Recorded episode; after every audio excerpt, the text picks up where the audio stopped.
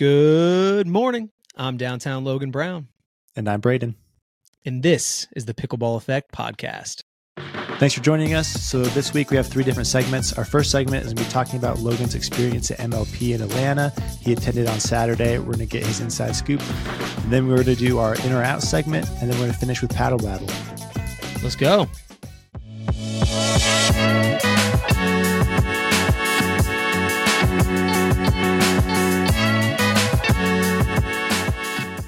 So, Logan, MLP Atlanta, you were there on Saturday. You drove up Saturday morning, right? Yeah. Yeah. I left around 7 a.m. Uh, drove down, really, technically. Um, so, maybe about two hours to get there from Greenville, South Carolina to Peachtree Corners, which is like right outside of Atlanta. What a cool name. Um, so I rolled in like Corners. peach peach tree corners yeah everything's peach down there georgia peaches so it uh but it was cool like I, I we parked off site so it was at a lifetime fitness which is uh the same venue not the same venue but the same ownership venue that i went to for the ppa in charlotte they're really cool like I didn't realize facilities. Lifetime had like outdoor stuff. I thought they were all indoor places. Oh no, I mean even the Charlotte one, it was an indoor um indoor pickleball tournament at the Charlotte one, but there was tons of clay pickleball courts, a massive pool. Clay? I really think Lifetime is kind of like democratized the country club lifestyle. It, it feels like showing up to a country club with like a gym. on. Back up, back up. You said they had clay courts, or did that slip? No, uh yeah, there was like clay tennis courts. I mean not for Oh, I pickleball. thought you were talking about pickleball. I was like, what? No, no, sorry. I don't think anyone's made a dedicated. I, I can mention that by the way. I, I messaged somebody about clay pickleball the other day, but I don't think anyone's made a dedicated clay pickleball court yet that I know of. Gotcha. Well, so it's a big venue. How many? And but this was all outdoor. They had a huge stadium. Did they? Yeah. Did they build the grand? Not the grandstand, the championship court. Like, was that built for the event, or they just build around one of the courts they already had? Yeah, well, let me tell you about it. It's pretty cool. So, this main court they have is actually built, I imagine, for the tennis tournament. I can't remember if it's the Atlanta Open. It's one of those big ones that's kind of like a qualifier for the majors. But a year ago or two years ago, like Frances Tiafoe and some of the big names that are U.S. American tennis players, uh, I've played there. So it is, cool. of course, like a bigger thing. But like the massive grandstand that you saw is literally cement with bleachers s- super like vertical like it's very Mhm. tall so even when you're sitting there it doesn't matter what seat you're on you kind of feel like you're on top of the court Oh, nice. It looked like a sweet setup. it was cool and then like so on every side here was what was neat if you're on the massive grandstand like the cement that's the ga Well, like general there's two admission courts. There's a there's a grandstand and a championship court. So we're talking about the championship court, right? yeah I'm just mean like whatever you would call the stands on the championship court Okay, we'll call it Um, championship just so we're all on the same page. Yeah, thanks for calling it out. So yeah, championship court on on the on the main whatever stands. If you look to your right, there was above the the massive screen. That was the pro team owner uh, tent. So only owners of pro teams were up there, but they had like I don't know friends, family, whatever. Just watching from there. Yep.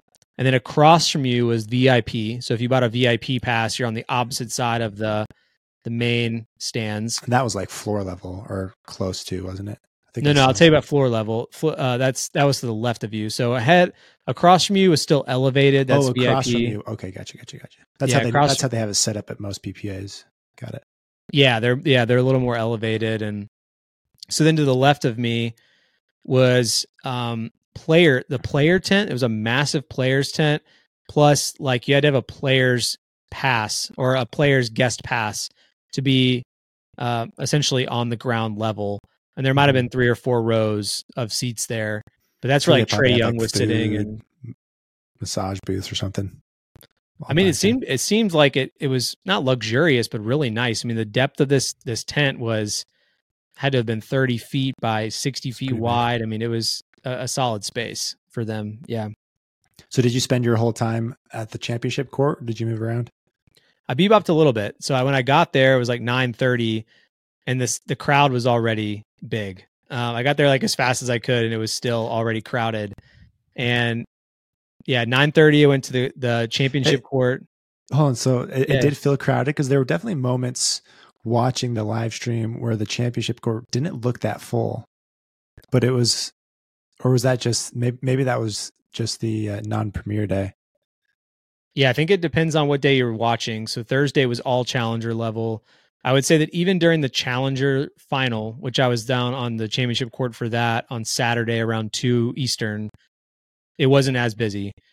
But for what I mean, I guess the first match of Premier on Saturday was 10 a.m. and I was there at 9:30, and it was pretty packed, like packed enough to where I didn't want to like walk down more than three or four rows from the top because Yeah. I wasn't sure if I could really squeeze in.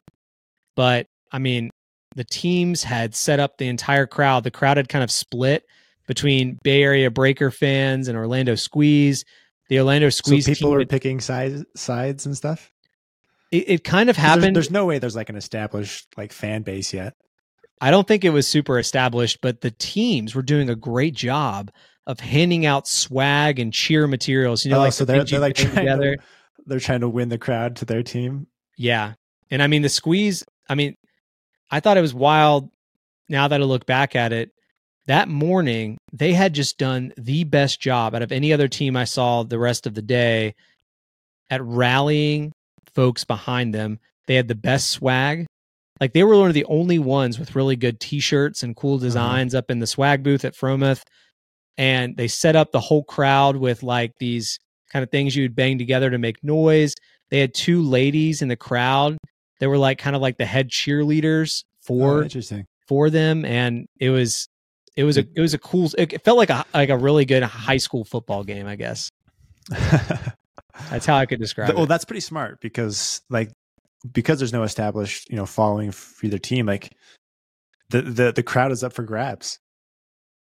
Agreed. Yeah, and it yeah the other part about the the established stuff. I mean, it seemed like there were people there that maybe had because Atlanta is such a melting pot. It seemed like there were some folks who were gung ho about a certain city, maybe because they were from there.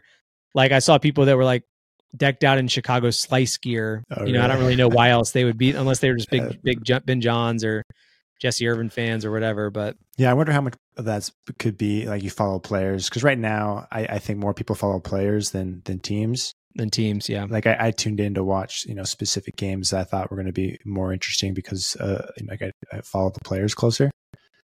But uh yeah, no that that makes sense. I mean that's that's how sports work, right? Like if if this team lives in your city, you cheer for them. Yeah, exactly. But I mean, I, it, but to, back to your question about whether or not I jumped around. So I went to Grandstand Court as well because I wanted to watch. Miami was playing Columbus, and I was kind of interested to see Tyson play. Um, and they had a new girl. So I mean, like you know, fast forward, Miami makes it to the semis, which is amazing. They had to get a um, substitute from Yeah, challenger they, level they to got take. an alternate, Yeah, Allison Harris or something. Yeah, and I was going to say outside of Rohrabacher, I mean, she must she has to be the follow-up MVP of the tournament. The fact that she could jump in and did as well as she did. Oh, really? You thought she did well from the? I watched a couple of theirs, and I, I kind of thought the opposite. Like I felt like Tyson was really stretching himself on mix. I don't know how many mixed games they won, and singles. You know, luck, usually there's one weaker singles girl, and they always put her against the weaker person. She she always squeezed a couple points out. Yeah. but I, I didn't. I didn't think. I, I I felt like she was surviving than more than thriving. But you thought the other way around.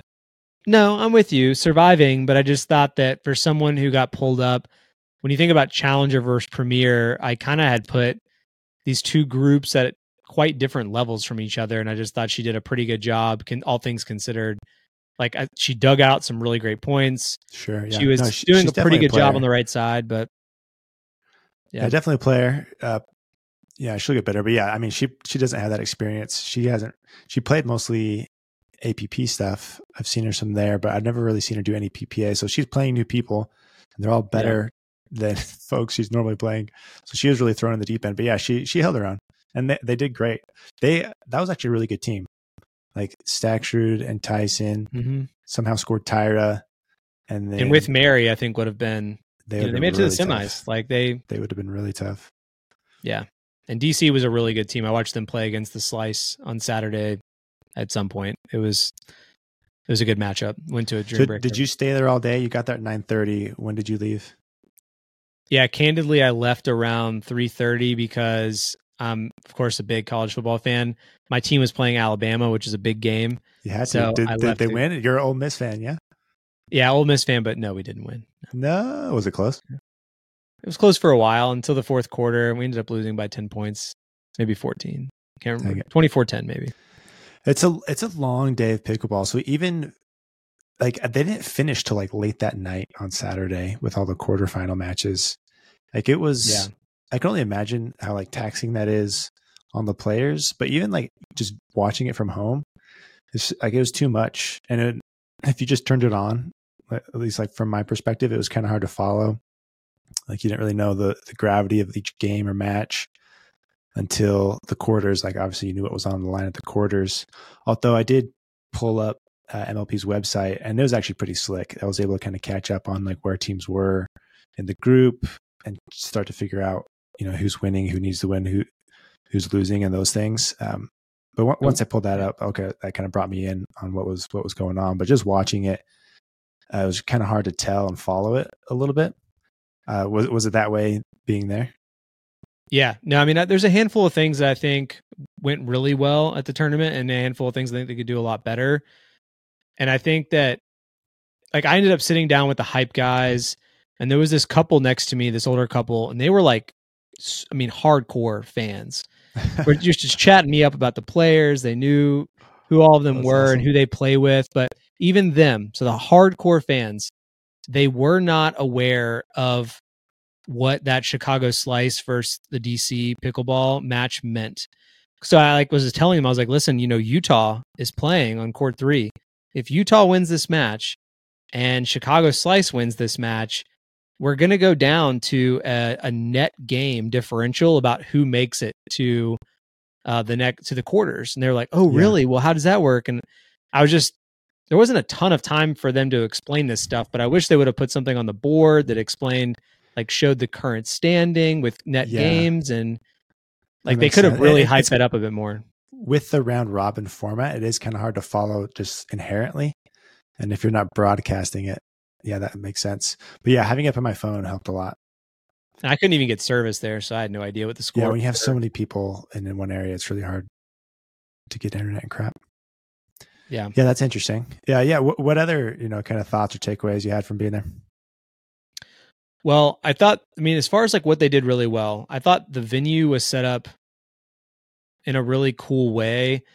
It was still kind of tight, like the area where you'd walk through and pass all the vendor booths that was a little tight, but it also felt like bigger than it was.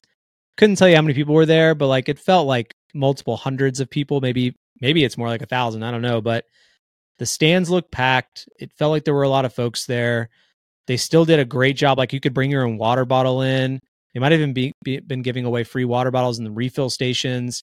It's like keeping you hydrated and stuff was was great and easy.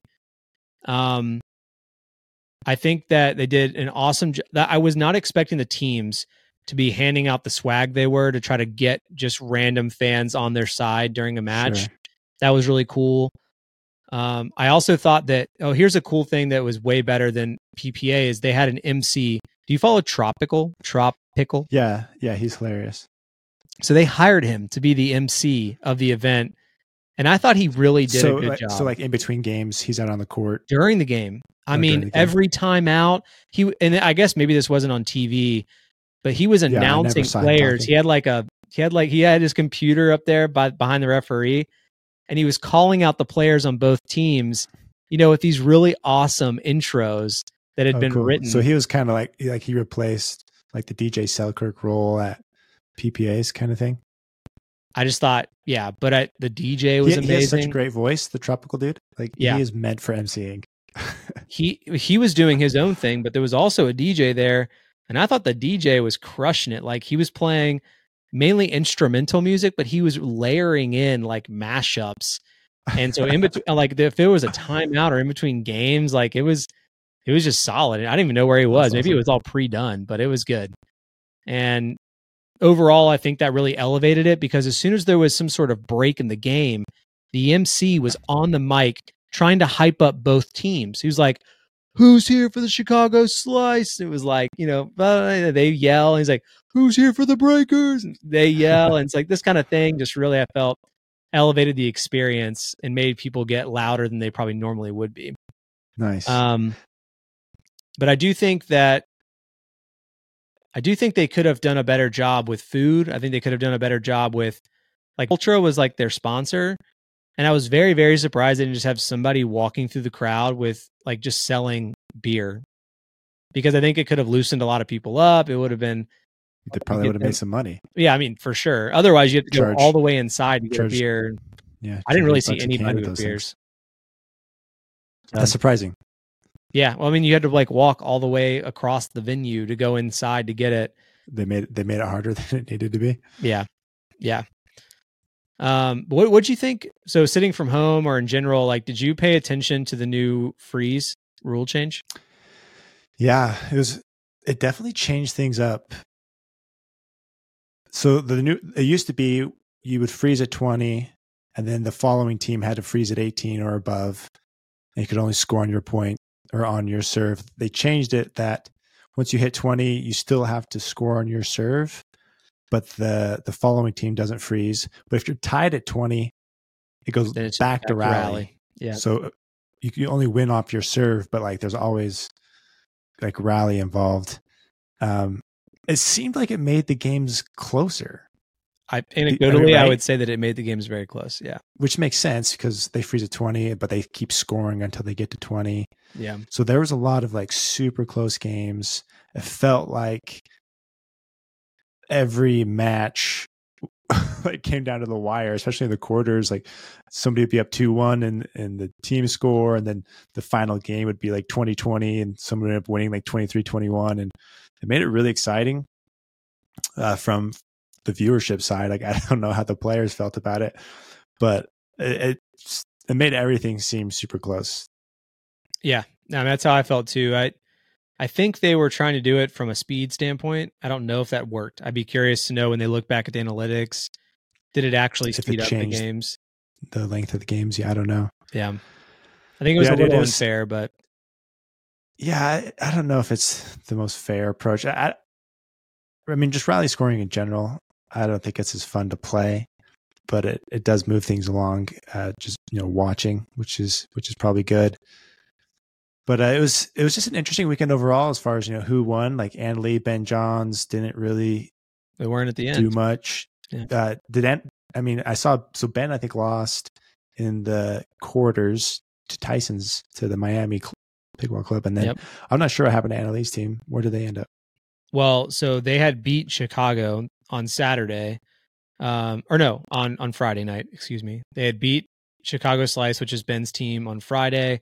So on Saturday when I got there, here was where my quarrel was like, do I watch?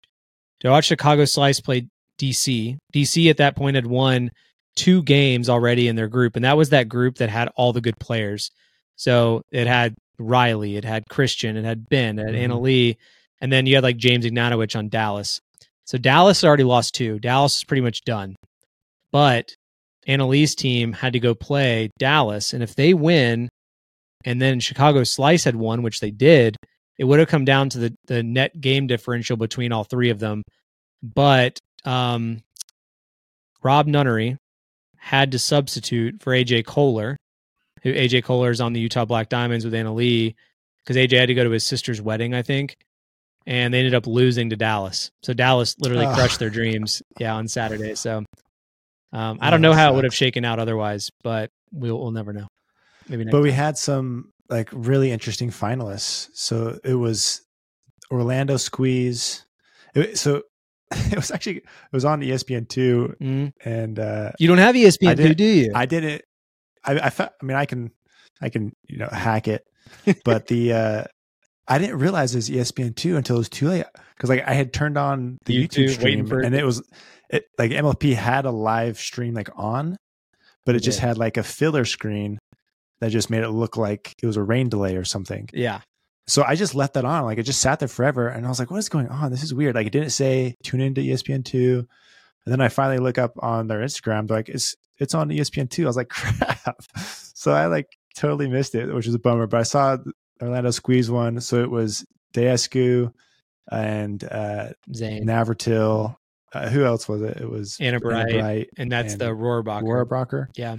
And then who did they play? So they played DC. So that was They played DC. And that was Alshon Newman and the cow. Kawamoto's. Uh, I've heard it's not cow. It's Kawamoto's. Kawa. okay. Kawamoto. I don't know. Anyway, I can't say it. And that went to Dreambreaker, yeah. yeah, that went to Dreambreaker with DC up two games to love. Oh, Pretty man, wild, right? But yeah, I mean, like a really, really interesting finalist. Like you would not have guessed that they were going to win. The Orlando squeeze pull, pulled it out. You know, good, good for Zane Navratil. The dude hasn't won anything since they took away his spin serve. So Except for ML. uh, well, this is pre spin serve, but he he has an MLP championship as well. Back with the black so he uh, he he needed he needed a confidence booster. I think this boosts Andre a lot. So like Andre typically only plays APP. Yep. Uh, this kind of I think lifted him up in a lot of people's eyes as far as his ability and his skill. But uh, yeah, I mean Newman, he was probably the highest ranked player that made it to the finals. Yep. But uh, really really fun. It definitely the dynamic of MLP definitely is is different. You see different teams, different players, different people succeed than the normal, which is which is fun and entertaining. Yeah, it was cool. It was cool. And I think I don't know, the the level of play was so high. I mean, even in the challenger level finals, like CJ Klinger was on another level. He played great. Yeah. I just wish I could So have hi- seen like that, like like literally take what, how he was playing there and put it against a premier team because I when you see it it's not exactly side by side, but I just watched premier level match. Now I'm watching this and man, like it was it felt just as high level. It did not feel like Yeah, I was he- watching he a high school sport or something. He was impressive. Uh, yeah, I think Klinger, and uh, like, I mean, how old is the kid? He's like 17 or something. yeah, I don't think he's out of high school. Yeah, he's uh, he's he's only going to get better. Yeah, he, he's just. I swear, every time I watch him, he's like he's taller, he's better. Uh, playing with Todd Fote, so Todd's another kind of interesting character. Like he plays PPA, but you know doesn't get too far. Typically, he'll win you know maybe one or two matches on a on a good tournament. Uh, but he he came through here. So Todd Todd's from Utah. I actually played with him like two years ago. This is kind of funny. Like when he Oh. first started playing, I uh, we we played, and it was like it was like the second week he'd ever played. And now he just won challenger level MLP, so that's cool. Good for him. Yeah, I was really happy for that team. The uh but yeah, dude, that was MLP. It was uh, it was a lot of pickleball. I I was surprised I couldn't do it all. I I didn't watch as much as I thought I would. But uh it, to me it was more entertaining once the once the quarterfinals and things came around. yeah, for sure. I could see that. Makes sense. And attending, like you didn't stay all day. Like there's no way people can stay all day. I'm sure there's people in and out because they went from like nine to nine. It was literally all day long. Yeah, I mean, I think I could have if, if I was staying in town, I probably could have done all day. Again, the food situation was not the best. Uh, it certainly wasn't healthy, and so staying all day means you'd have to do two meals there, which I wouldn't have wanted to do. And also, like the sun's beating down on you all day, which is no no fault to them. That's every probably major sport, but I probably would have. Except for all of the indoor ones, which is Oh, if you go to a basketball game, but I mean, like if you go to if you go to tennis, you go to uh, you go to Sure. golf, whatever, football. I mean, it's all outdoors. So right. I think I just would have brought like more sunscreen and maybe something to go across like my ears and neck because it was really Dang. banging down on my neck at some point. So Gotcha. Well, cool, man. I'm glad you had fun. Uh, let's jump over to our in or out segment. let's do it. So our, our first our first topic here is another tournament question. So I played in a tournament this Saturday. I did not like how it was organized. It was very frustrating. And so my, my it was set up in like this pool play format. So the question I'm asking is are you a fan of pool play or W elimination for tournaments? And I'm going to argue my case for W elimination uh and share my story from this weekend. So Yeah, explain the pool play and like why you were in pool play to begin with. Yeah. So I, the difference between pool play and double elimination is pool play. You'll have say eight people sign up for the tournament. Then you uh, everyone plays each other once, and then like the top four teams advance to a playoff to determine first, second, or third. Then you have like a double elimination style tournament where it's just this traditional tournament, right? Like you, if you win, you move on. If you lose, you fall down to a losers bracket. And then once you lose twice, so once you lose in the losers bracket, then you're out. Okay. So you, you could only play two games potentially in a traditional tournament, you know, double elimination bracket. So this tournament was uh this is just an independent tournament. It's not like a PPA or anything like that. It's called the Boise Open, so it's really close to me. Uh, I did this last year. It, it didn't it wasn't run well last year, but this year they they threw in fifteen thousand dollars for all the open play events, which is wow, uh, pretty good for for something like this. So it it drew in a pretty good crowd. There's uh, there were thirty teams that signed up for the open division for this was men's doubles. I only did men's doubles this weekend, and so there, there were some teams from Utah, some teams from Washington. Uh, it, it kind of you know when you have money involved, it's going to bring in you know better teams from from around the area. Yeah, but there's there's 30 total teams and so instead of doing a traditional double elimination bracket they did a pool play and what they did was they they did a pool a and a pool b pool b. So they had 15 teams in pool a 15 teams in pool b. And then within those pools they did three different groups. So you either had if you're in group like one two or three yeah. and five you did round each. robin with those five people. So i played four total games in my group of five people. And then the top or the, the team, one team would move on from each each pool. So there were six total pools, six teams moved on to play in a double elimination tournament to de- to finish it and determine one, two, three, and four. Okay. So I'm I'm in this uh this pool. There's there's five of us. We these are the scores of our games. We win 11-0, 11-1, 11-0, and then we lose 11-8 to the team that eventually took third. And because we lost to them, we didn't make it through the the pool play. So it was one game to 11, really short matches. We were done in like an hour and a half to 2 hours. Like it was really short. And I was just really frustrated. I just felt like that this format was not the best format to determine who the best teams were there because uh so like us kind of I feel like we kind of got snubbed there a little bit. Uh, like we played a good match against that team, but ultimately we lost, and so we were done. There were two or three other teams that were also like I thought were really solid teams that didn't make it through because they lost to like the one or two seeds that or the you know the eventual winners.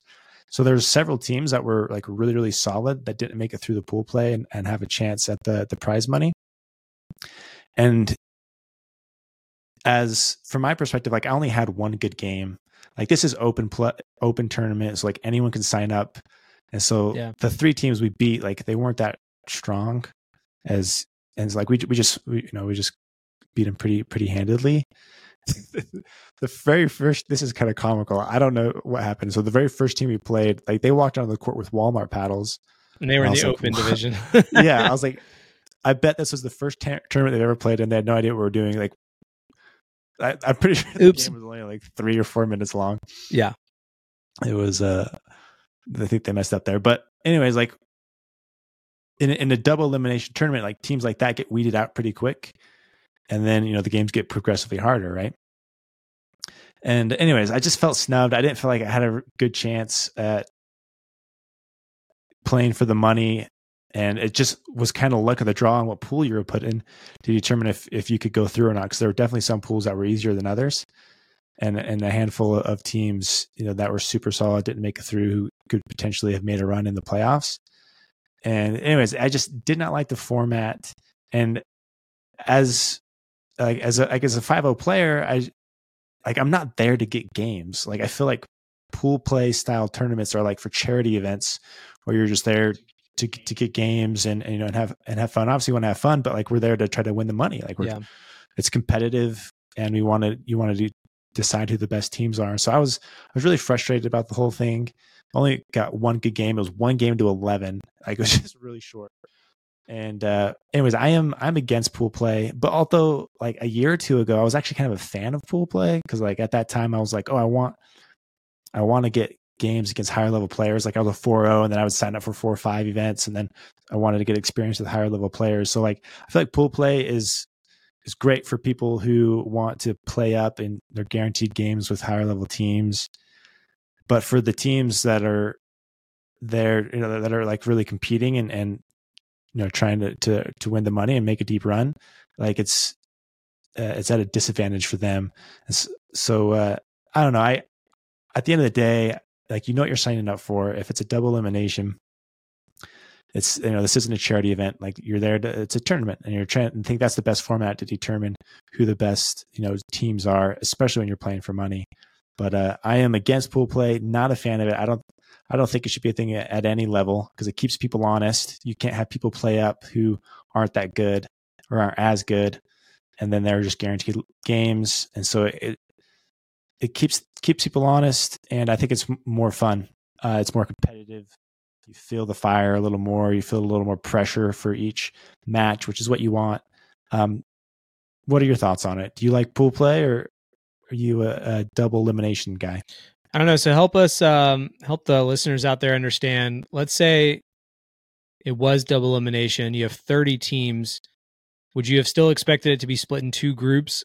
And then, like, instead of being split then into, um, you know, groups of three, I mean, groups of five, three groups of five, would you have expected to play against the 15 teams double elimination style? And then if you make it through that, you got to go play the other side, the other 15? I mean, there's a couple different ways you could set it up. Like if you think of March Madness, how they have, you know, 30 teams on each side and they meet in the middle. Like you could set it up that way, or you could, you know, just have.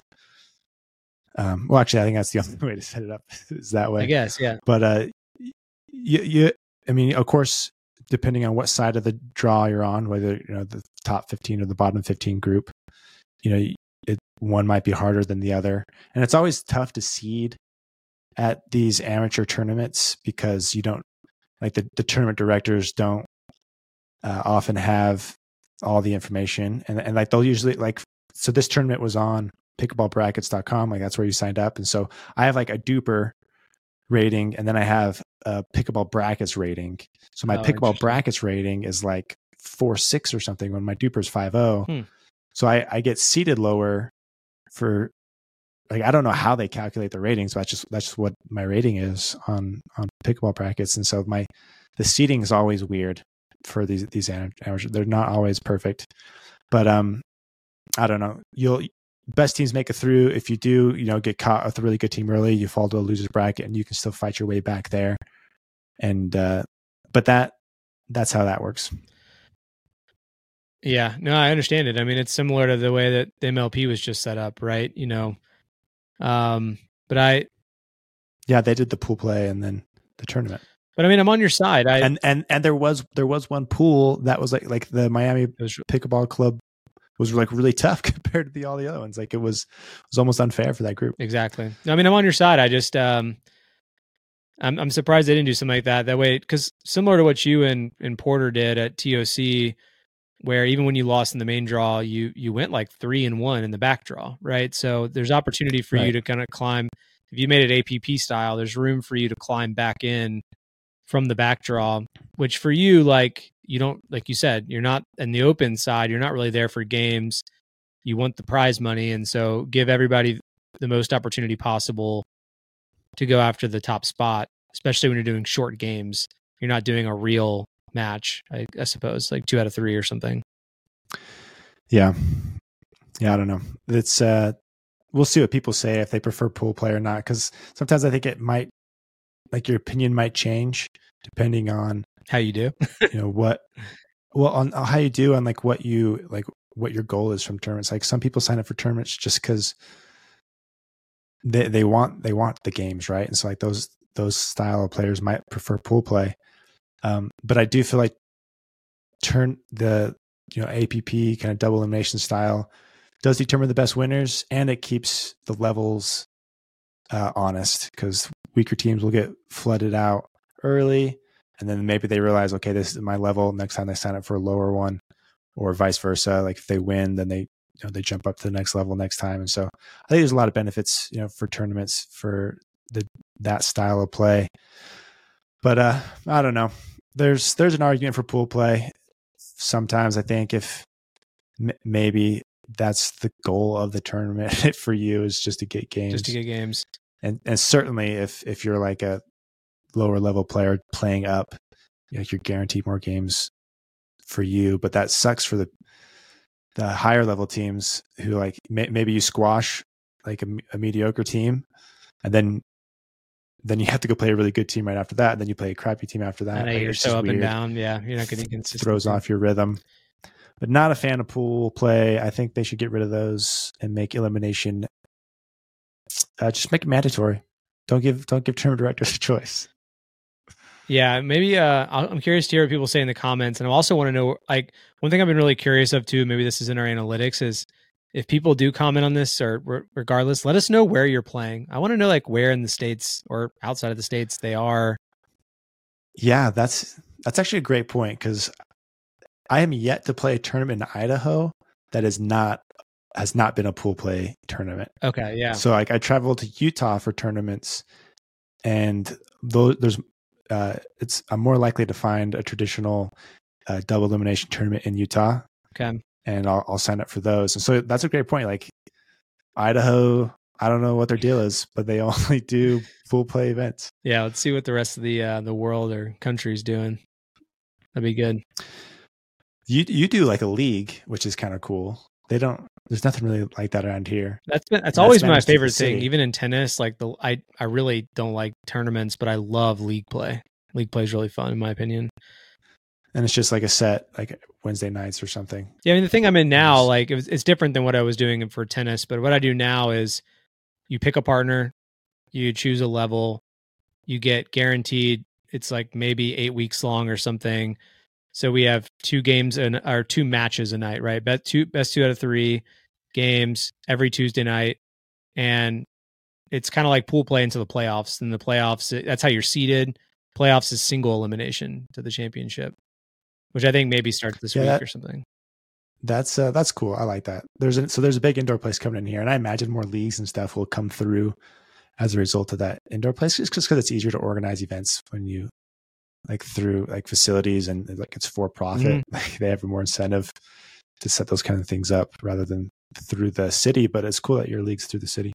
Yeah. It's been good. But yeah, And I remember you saying once that like doing the league like just guarantees a court for you in some games because like showing up to open play is such a pain in the butt these days. it's so rough. I mean, I it's it's good and it's bad. I mean, right now it's so rough because the court that's I mean, quite literally, it might be a thousand feet from my front door, if not less. Um every day of the week. It has got to be almost sixty people down there. So now I drive. And- and so like okay, those sixty people there. Like how many courts? How many people are waiting? so there's eight eight courts, and so there's Sixty people for yeah, eight courts isn't like a ton. So that's eight. That's 16, 32, 32 teams at a time, and there's eighty people. So there's twenty people sitting.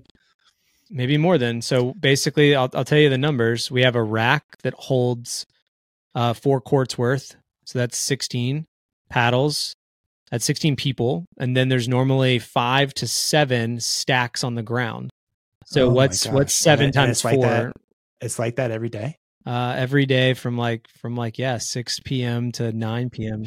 Sheesh, yeah, that's closer to like that's like eighty to hundred. it gets really busy That's- so normally i now i now i drive 20 minutes away to go play. just, just to get courts. Yeah. yeah, I was uh that's why I'm super stoked for these indoor courts coming in. Just just because I can like reserve courts now. we have we have two more like, parks no coming i mean no one's gonna on be the way, but- no one's gonna be sniffing me, trying to get me off the court. Right. while I play.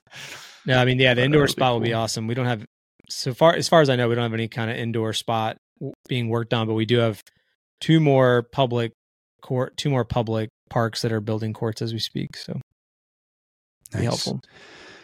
Yeah, the America's catching up. They're they're working on it. It's tough to it's tough to keep up. Yeah, but I'm glad they are. It's good. So we we had one other uh, in or out question. Uh, this one's yours. Tell us about it. Yeah, I don't know. I'm going to sound really jaded here, but throughout the weekend watching MLP, I my what I'm in or out on, or what I'm going to propose is family members and whatever on the on the benches for these teams. The most notable out there right now is is like Lee Waters, right? Who is the coach, I suppose, of whatever team Anna Leigh's on. And then you have like when Catherine Parenteau is on the court, even in PPA, Athena, her life partner, is out there on the bench. And the reason he gets brought up now in, more than normal, She, she's kind of a coach for her too, though. I know, Braydon. Whatever, dude. Like these people played ten. these are these are these are coaches. These are family members. They're both. They're family members. The only reason they are coaches is because they're family members, in my opinion. I just that's that's my in or out. I do not think. Please tell me if someone else has hired Lee Waters to be their coach, but I doubt it. Um, ben Johns like doesn't like when Ben Johns and Anna Leigh are playing. Do you really think Ben Johns needs Lee Waters to tell him how to play? No, no. I, there, there is some value to people watching from the outside because you can see things from the outside that you can't see when you're playing. That coaches play a role in. Like Lee's talking. hundred championships, Braydon. hundred. I uh okay okay we, we did I think we need to define coach versus family member. I'm just saying these are both okay whatever like they're both. I mean these ones happen to be both but like are you for just people period being on the bench? I mean every if you go watch an NBA game the coach is on the sideline with them. That's a legitimate coach. They're, but yeah, these are legitimate coaches. It's not it. All right, so is Steph Curry's dad on the bench? No, he's not. He's not. Well, he's not his, Coach. but he could be. Why not? He played in the NBA. But he's not. He's, he played in the NBA. He could be his coach. yeah, but he's he's not his he's not his official coach. Right. I. But uh, yeah, and, and I guess I mean there's other people on the bench, right? Like the team. Sometimes the team owners are there.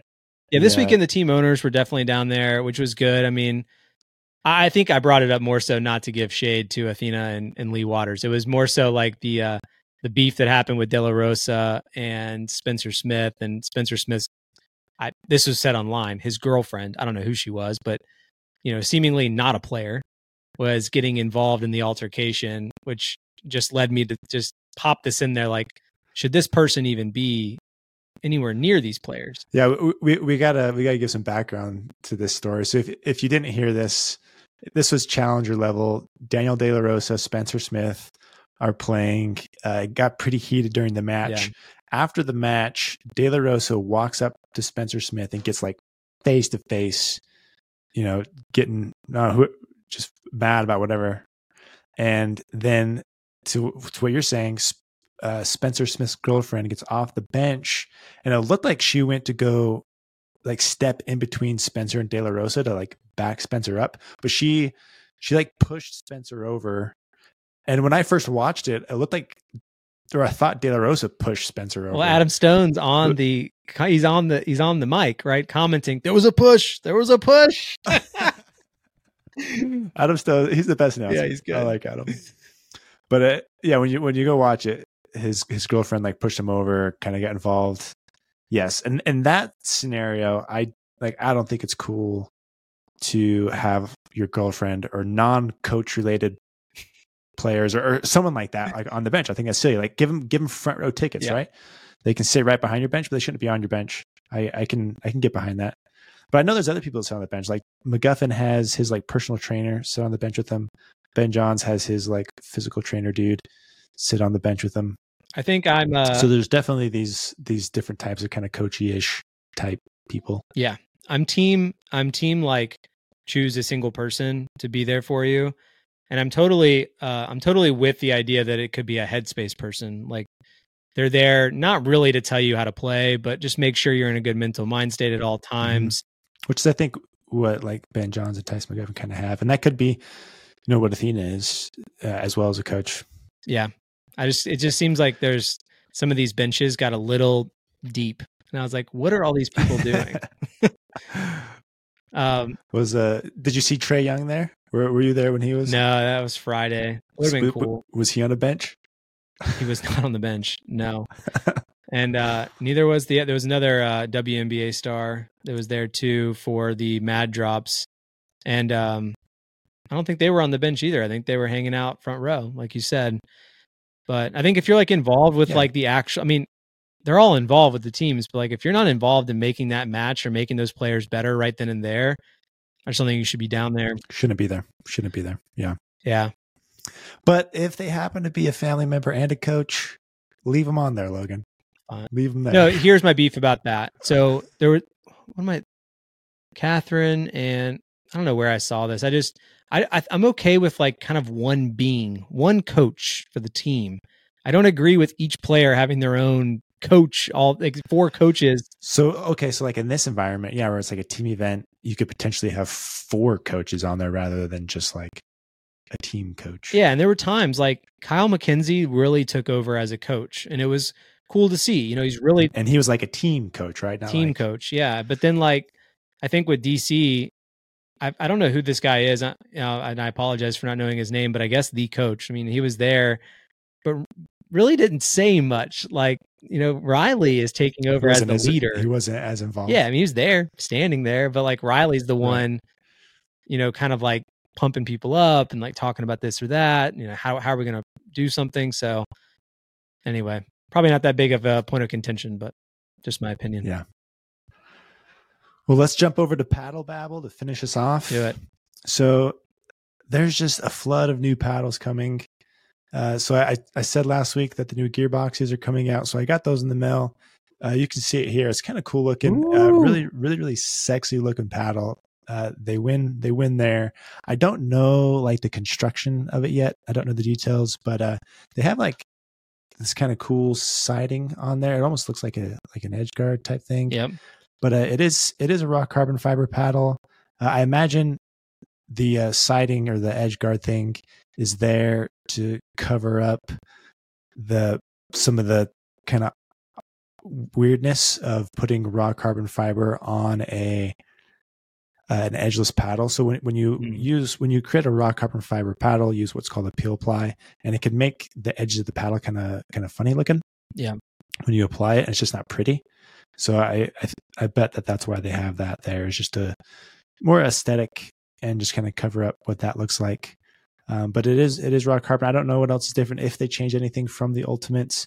Uh, I'll be reviewing, reviewing these ones next. I'm finishing up a review for the Engage Pursuit Pros right now, hoping to drop that this week. Uh, but with the Engage Pursuit Pros, I, I have this theory that I'm testing with these. So they have four paddles. They have uh, like elongated, two elongated shapes, and then two standard shapes. And then each of those shapes, or each shape option has like a thinner and thicker core. Okay. So if we're talking about just their standard shapes, they have the uh, the 13 millimeter and a 16 millimeter. So when I've been playing with these, I feel like I can control the 13 millimeter better than the 16 or excuse me maybe control is not the right word i feel like i can hit better drops with the 13 millimeter over the 16 millimeter hmm. which is counterintuitive typically you think okay 60 millimeter is going to be more control oriented. It's going to be a little softer. It's going to be easier to hit drops. But I, with the 13 millimeter, just from playing with it, I feel like the ball just comes off the paddle lower. And this is the same with dinking. I feel like I can dink better with the 13 millimeter than the 16 millimeter. And the uh, the paddles are really poppy, and so the 13 millimeter, the ball just I feel like it has a lower launch angle. So if I if I were to hit the paddles, if I were to drive or serve the ball with both paddles, I feel like the 16 millimeter, like the ball takes off higher and is more loopy. Okay. Whereas the 13 millimeter is a little flatter. And so it's it's almost easier to hit to dink and to drop with the 13 millimeter because it's not jumping up on you. Like it's mm. the ball mm. comes off hot and it's nice that you can keep it lower and keep your dinks lower and your drops lower. And so I have this theory about launch angles, and this is something that isn't no one really talks about with with paddles like launch angles. I know this is a topic in tennis. Was that something you ever considered with your tennis rackets? Like, did you look at launch angles? No, I honestly everything with tennis because it was so accessible. I played with every brand, mm-hmm. so it was mm-hmm. just a feel thing for me. Like, did I feel like I was getting the ball that I wanted when I made this kind of shot and that kind of shot?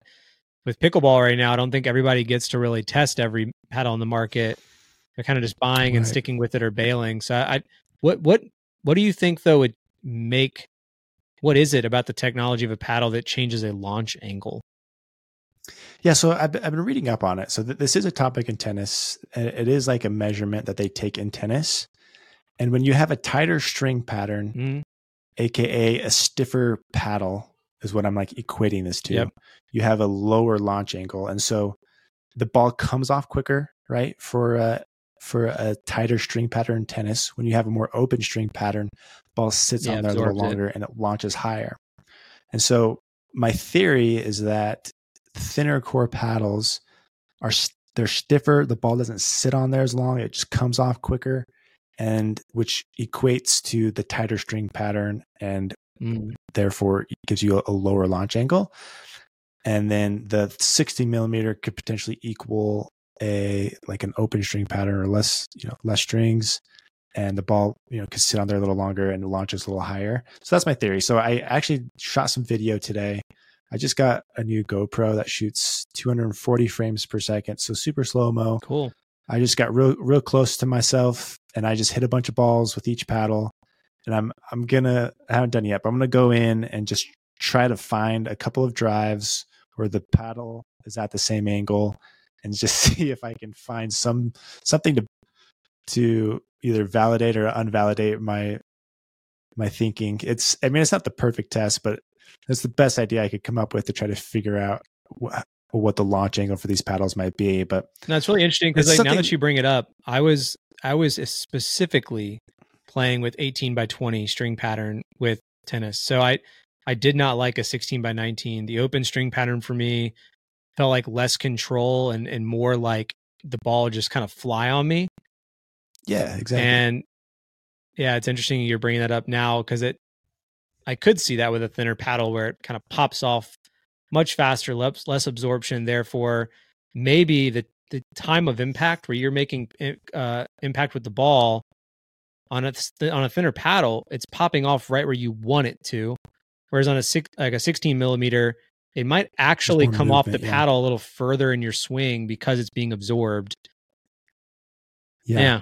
So that's that's what I'm thinking, and it's it's just very interesting with these because these are so poppy. I feel like I noticed it more than I do with other paddles. I've always had the sense that I could drive the ball better with thinner core paddles, and I think part of the reason is because it's you know it's a little flower, st- little flatter, stays lower. It's just easier to keep the ball in. Um, but when it comes to like resets, so like when I'm absorbing stuff from the mid court, I'm trying to reset the ball. A thicker core paddle is better in that scenario because you're just trying to take pace off and just land one in the middle.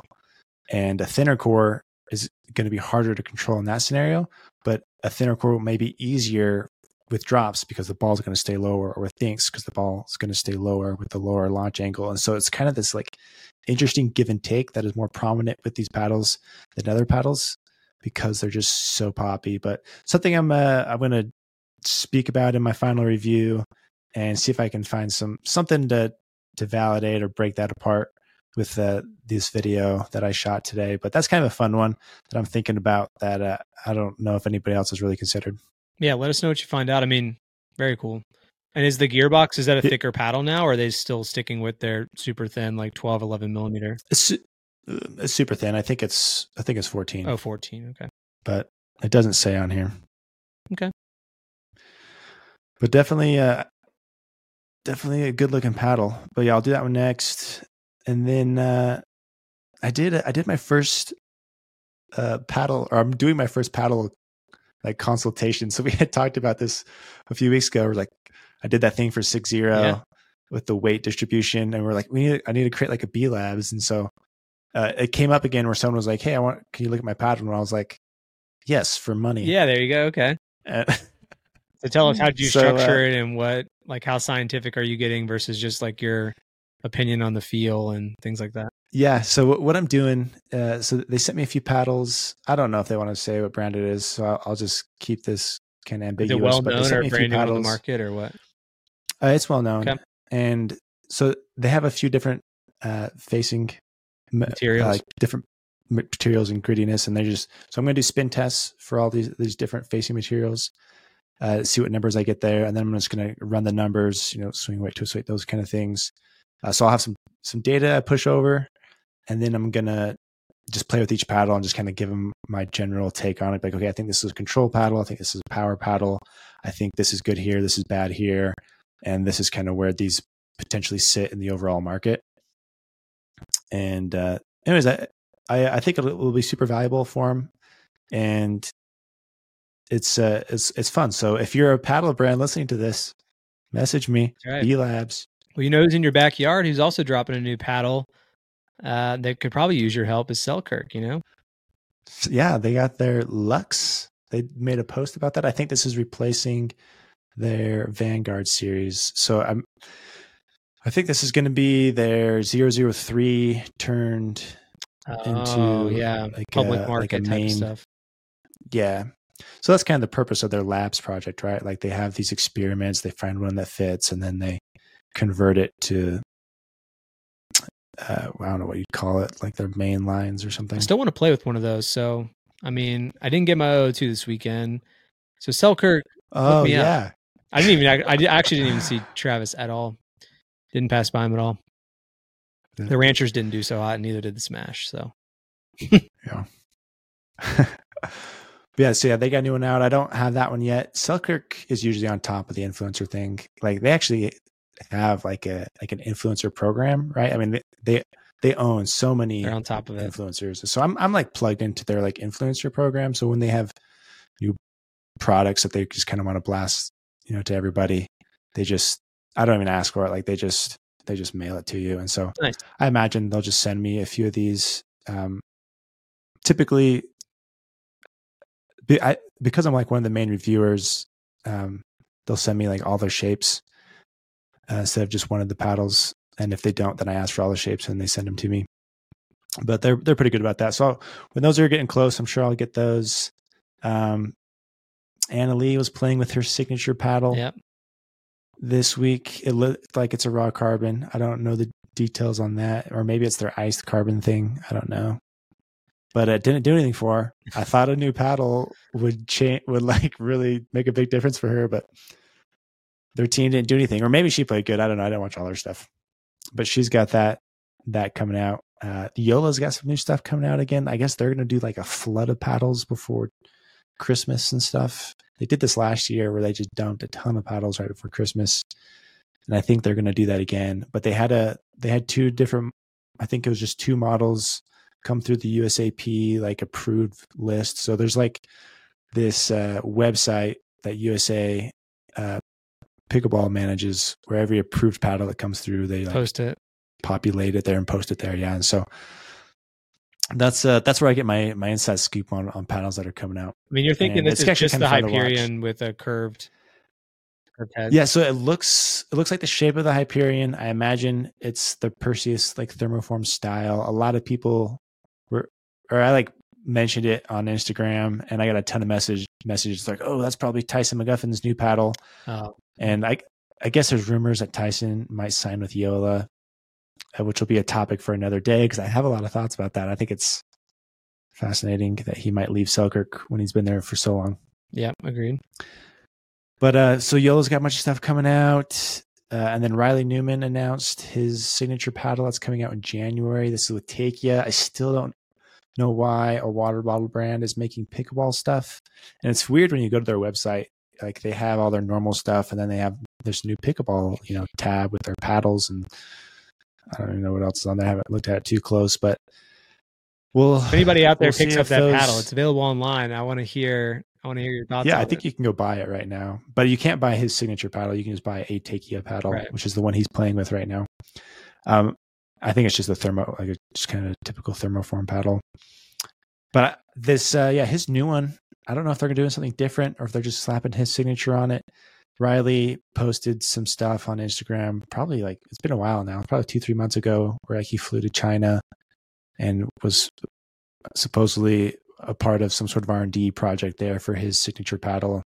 Uh, so he's he's making that with them in January. That is when that comes out. So which is an interesting launch date. Like you think you'd want to get that out. You really want to try to before make the holiday push. Yeah. Yeah, people spend money during that during that time. But yeah, the uh I can't wait for the day when there's like a season for new paddles. I just feel like new paddles are just coming out constantly. Right. And like it's just so overwhelming. There's so many brands still, so many paddles. Like it's just impossible to keep up. Like I'm you just have as a reviewer, like you have to be very selective on what you Want to touch what you get, review and like I don't I don't do a ton of negative reviews just because I play with a ton of paddles I don't review that I didn't really like, but like it's not worth it for me to go give a negative review about like a lesser known brand. Right. Right. And so I just I just don't do reviews of those. But uh, I will like if there's a paddle I didn't like from like a well known brand like the Pursuit Ultras, right? Like I, I didn't speak too highly of those, but because it was engaged, I posted that one.